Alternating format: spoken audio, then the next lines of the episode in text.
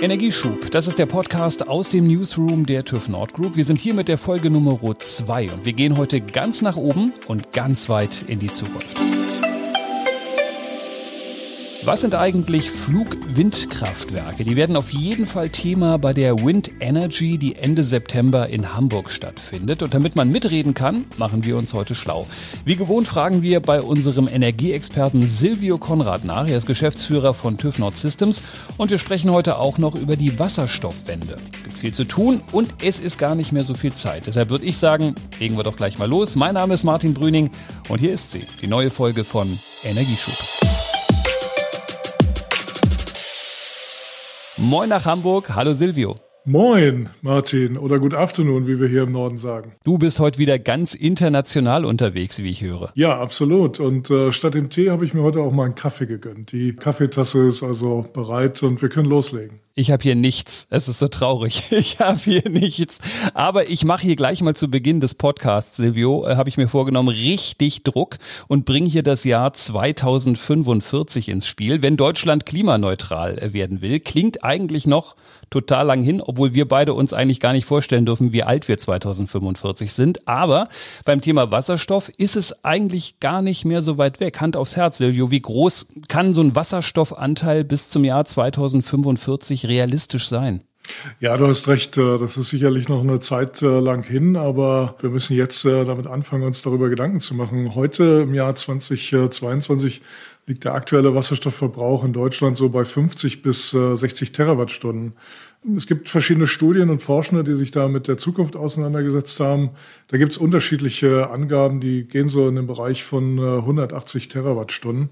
Schon im Jahr 2030 wird der Wasserstoffbedarf in Deutschland so bei 90 bis 110 liegen und äh, bis 2045 äh, gibt es äh, vernünftige Studien, die sagen, der Wasserstoffbedarf geht in Richtung 250, äh, 300 Terawattstunden. Das bedeutet im Grunde genommen, dass heute angefangen werden muss, diesen Markthochlauf, insbesondere wenn es um grünen Wasserstoff, Nutzung von Elektrolyseurkapazität geht, äh, voranzubringen. In den nächsten Jahren wird Wasserstoff in Deutschland also noch sehr knapp sein. Äh, wird äh, auch noch nicht den großen Beitrag äh, zur Bewältigung der Energiekrise leisten. Und wenn ich mir die Ausbauziele 10 Gigawatt anschaue in Deutschland, da muss die Kapazität bis 2030 in Deutschland um das 125-fache wachsen.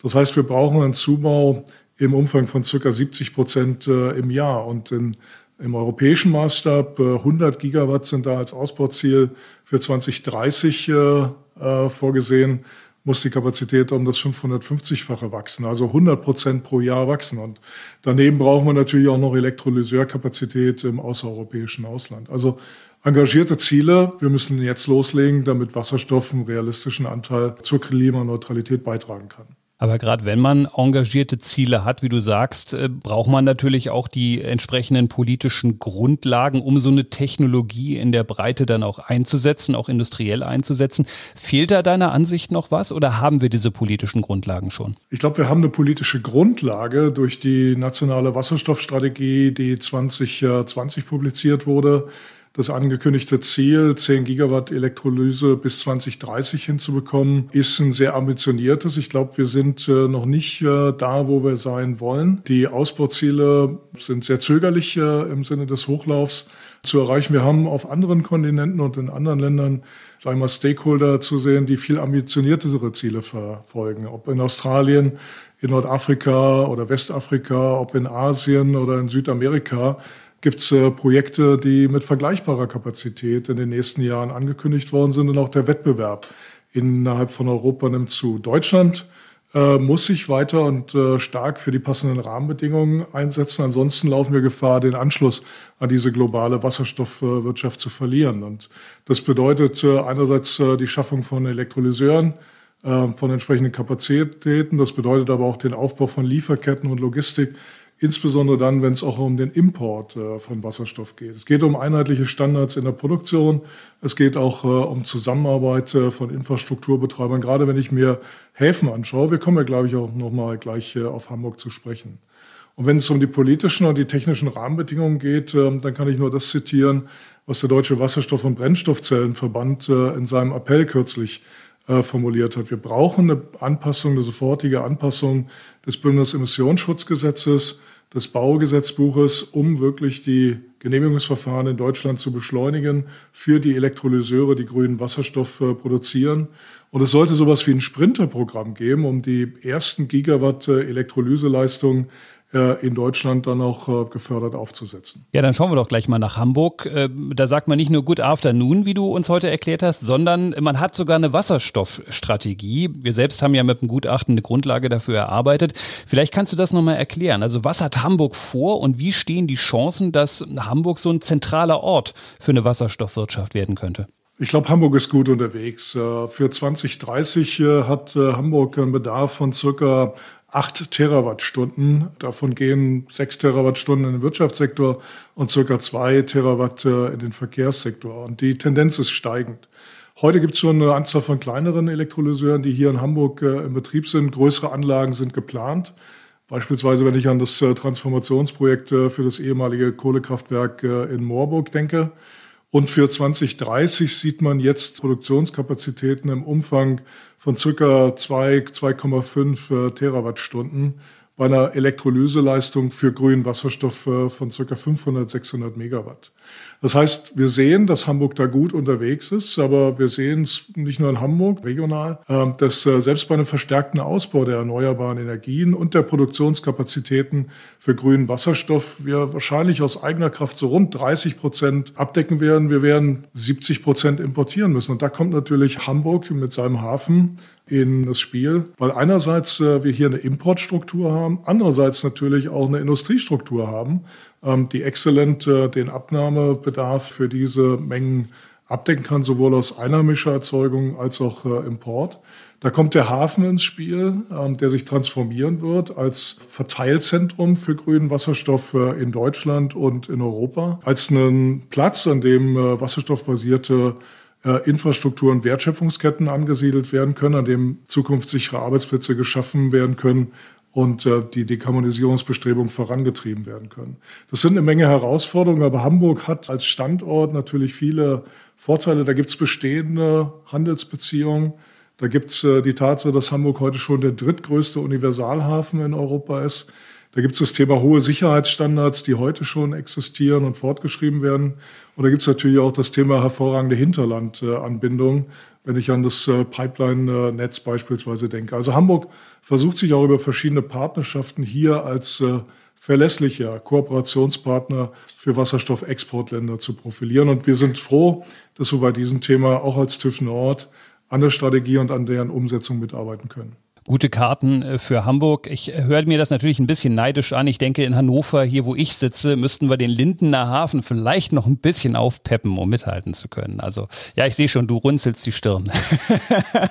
Nein, ich denke, dass das nicht nur ein äh, Hub sein wird, dass es mehrere Hubs geben wird, dass es Verteilzentren geben wird. Äh, da sind äh, viele Herausforderungen auch an regionale Infrastrukturen gegeben. Jetzt pass mal auf, jetzt kommt hier mal eine richtig elegante Überleitung. Die ist ja alles. Elegante Überleitung ist alles. Obwohl es jetzt um Windenergie gehen soll, geht's erstmal doch wieder um Wasserstoff. Pflichttermin in unseren Kalendern, 27.09. Wind Energy in Hamburg startet. TÜV Nord ist natürlich auch mit dabei. Und zum ersten Mal geht's auf der Messe auch um Wasserstoff. Wie wichtig wird denn deiner Meinung nach Windenergie für so eine erfolgreiche Wasserstoffwende sein? Welchen Anteil wird Wasserstoff haben? Absolut gelungene Überleitung. Und du hast recht, nächste Woche gibt's hier das weltweit größte und wichtigste Branchentreffen äh, der Windindustrie. Und ich denke, es war eine, eine kluge Entscheidung, diese H2 Expo und Konferenz auch im Rahmen der Windenergie in Hamburg durchzuführen, weil es nochmal die übergreifende Bedeutung und Relevanz äh, von Wasserstoff zeigt. Das ist ein wichtiger Schritt, auch diese Veranstaltung, um relevante Akteure im Bereich von Erzeugung, Verteilung und Nutzung äh, von Wasserstoff äh, zusammenzubringen. Und ein wichtiges Thema wird dabei die Frage sein, wie kann beispielsweise Offshore Windenergie für eine sichere Energieversorgung, Grünstromproduktion, aber dann auch für die Wasserstoffverzeugung in Deutschland sein.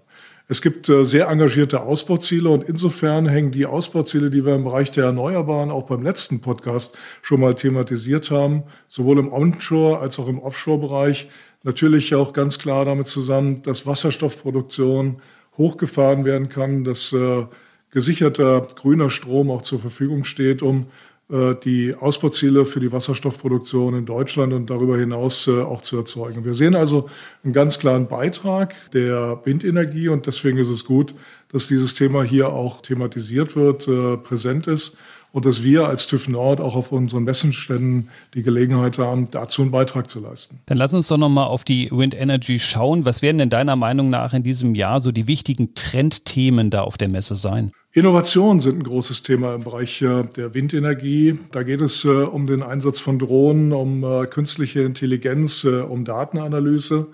Wir von TÜV Nord werden unseren Beitrag dazu leisten, indem wir das Angebot für die Typenkomponenten, aber auch für die Projektzertifizierung, insbesondere im Offshore-Bereich, äh, thematisieren. Es werden neue Technologien oder auch bewährte Technologien wie der Einsatz von LIDAR.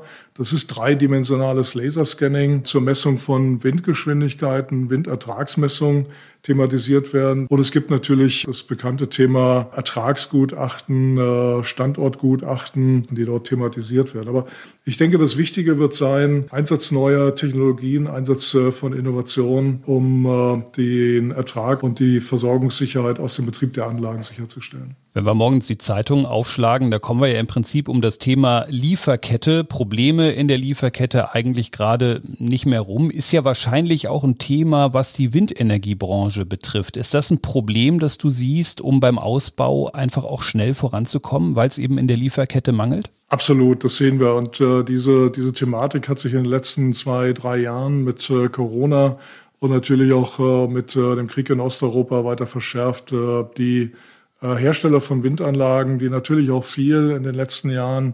Produktionskapazitäten outgesourced haben im asiatischen Raum, sind natürlich von diesen Themen, von diesen Schwierigkeiten absolut betroffen. Genauso wie von der Verteuerung ähm, der Rohstoffe und der Komponenten. Stahlpreise haben sich teilweise verdreifacht. Das setzt die, die Hersteller ziemlich unter Druck. da gibt es eine ganze Menge an Herausforderungen, nicht nur im Bereich der Lieferkette, sondern auch der Logistik des Projektmanagements.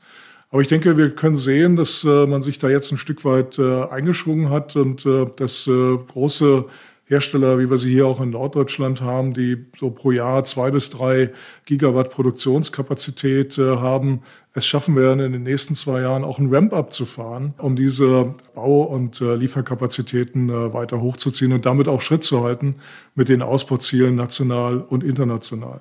Nichtsdestotrotz bleibt natürlich dieses Thema langwierige, nicht sehr schnelle Genehmigungsverfahren, was den Ausbau der Windenergie an der einen oder anderen Stelle noch hemmt. Letztes Mal haben wir darüber gesprochen, ganz genau. Eine Frage muss ich heute unbedingt noch loswerden, Silvio, weil man jetzt auch vor der Wind Energy immer gerne mal was liest von Flugwindkraftwerken. Jetzt muss ich dich mal fragen, was ist das? Was können die? Ja gut, das ist äh, das Thema des Drachenfliegens, das du vielleicht äh, erinnerst aus äh, deiner frühen äh, Jugend oder Kindheit. Die Ingenieure wollen einfach äh, die enormen Kräfte der Höhenwinde zur Stromerzeugung nutzen. Und das ist ein Thema, was sich so in 800 Meter Höhe abspielt. Da ist der Wind sehr, sehr konstant. Da gibt's Kites, äh, die grundlastfähige Windenergie äh, liefern können. Windkraftanlagen, Flugwindkraftanlagen haben eine Menge von Vorteilen. Die haben geringeren Schattenwurf, die machen weniger Geräusche. Das sind containerbasierte Anlagen. Die kann man flexibel da aufstellen, wo Energie benötigt wird. So eine Flugwindkraftanlage äh, besteht aus einer Bodenstation mit einer Winde, mit einem integrierten Generator, so ein Lenkdrachen, der hängt an der Leine. Die Zugkraft wird auf den Generator übertragen, dann wird Strom erzeugt. Und wenn die Leine ihre maximale Ausdehnung erreicht hat, äh, dann lenkt so ein Autopiloten den Drachen wieder in eine neutrale Position. Und dann funktioniert der Generator mal als Motor und kann ihn mit wenig Kraft äh, natürlich auch wieder zurückziehen. Das ist eine Technologie, die ist noch in einem frühen Stadium. Da werden verschiedene Konzepte erprobt, aber wir haben auch hier in äh, Norddeutschland oder in Hamburg ein Cleantech-Unternehmen, ähm, das eine erste Anlage auch in den nächsten zwei Monaten schon anschließen und den Strom ins Netz äh, einspeisen will. Also sicherlich auch eine Technologie. Wir haben ja vorhin über Innovationen gesprochen, die einiges für die Zukunft verspricht. Und wir hoffen mal, dass das da besser läuft als bei meinen Drachen als Kind. Du kennst ja meine miserable Fingerfertigkeit. Die lagen natürlich mehr unten, als dass sie oben durch die Luft geflattert sind. Ich weiß nicht, wie es bei dir damals gewesen ist. Ich habe mir vor ein paar Jahren mal so einen kleinen Kite gekauft äh, und meine Kinder und meine Frau könnten dir da Stories erzählen, die ich aber jetzt nicht in diesem Podcast weiter teilen will. Äh, da stellt man sich manchmal äh, ziemlich komisch an. Ich ja? kann mich sehr gut dran erinnern. Also wir lernen aber auch, wir werden jetzt nicht morgen an lauter Flugwindkraftwerken vorbeilaufen. Alles braucht seine Zeit. Wir haben unsere Zeit übrigens für diese Folge heute aufgebraucht. Silvio, danke, dass du dir heute wieder Zeit genommen hast. Danke, Martin. Es hat wie immer Spaß gemacht. Äh, ich freue mich auf eine Fortsetzung und ich freue mich natürlich auf viele Fragen und Anregungen äh, der Hörer. Äh, ich denke, beim letzten Mal haben wir da schon ganz gutes Feedback bekommen.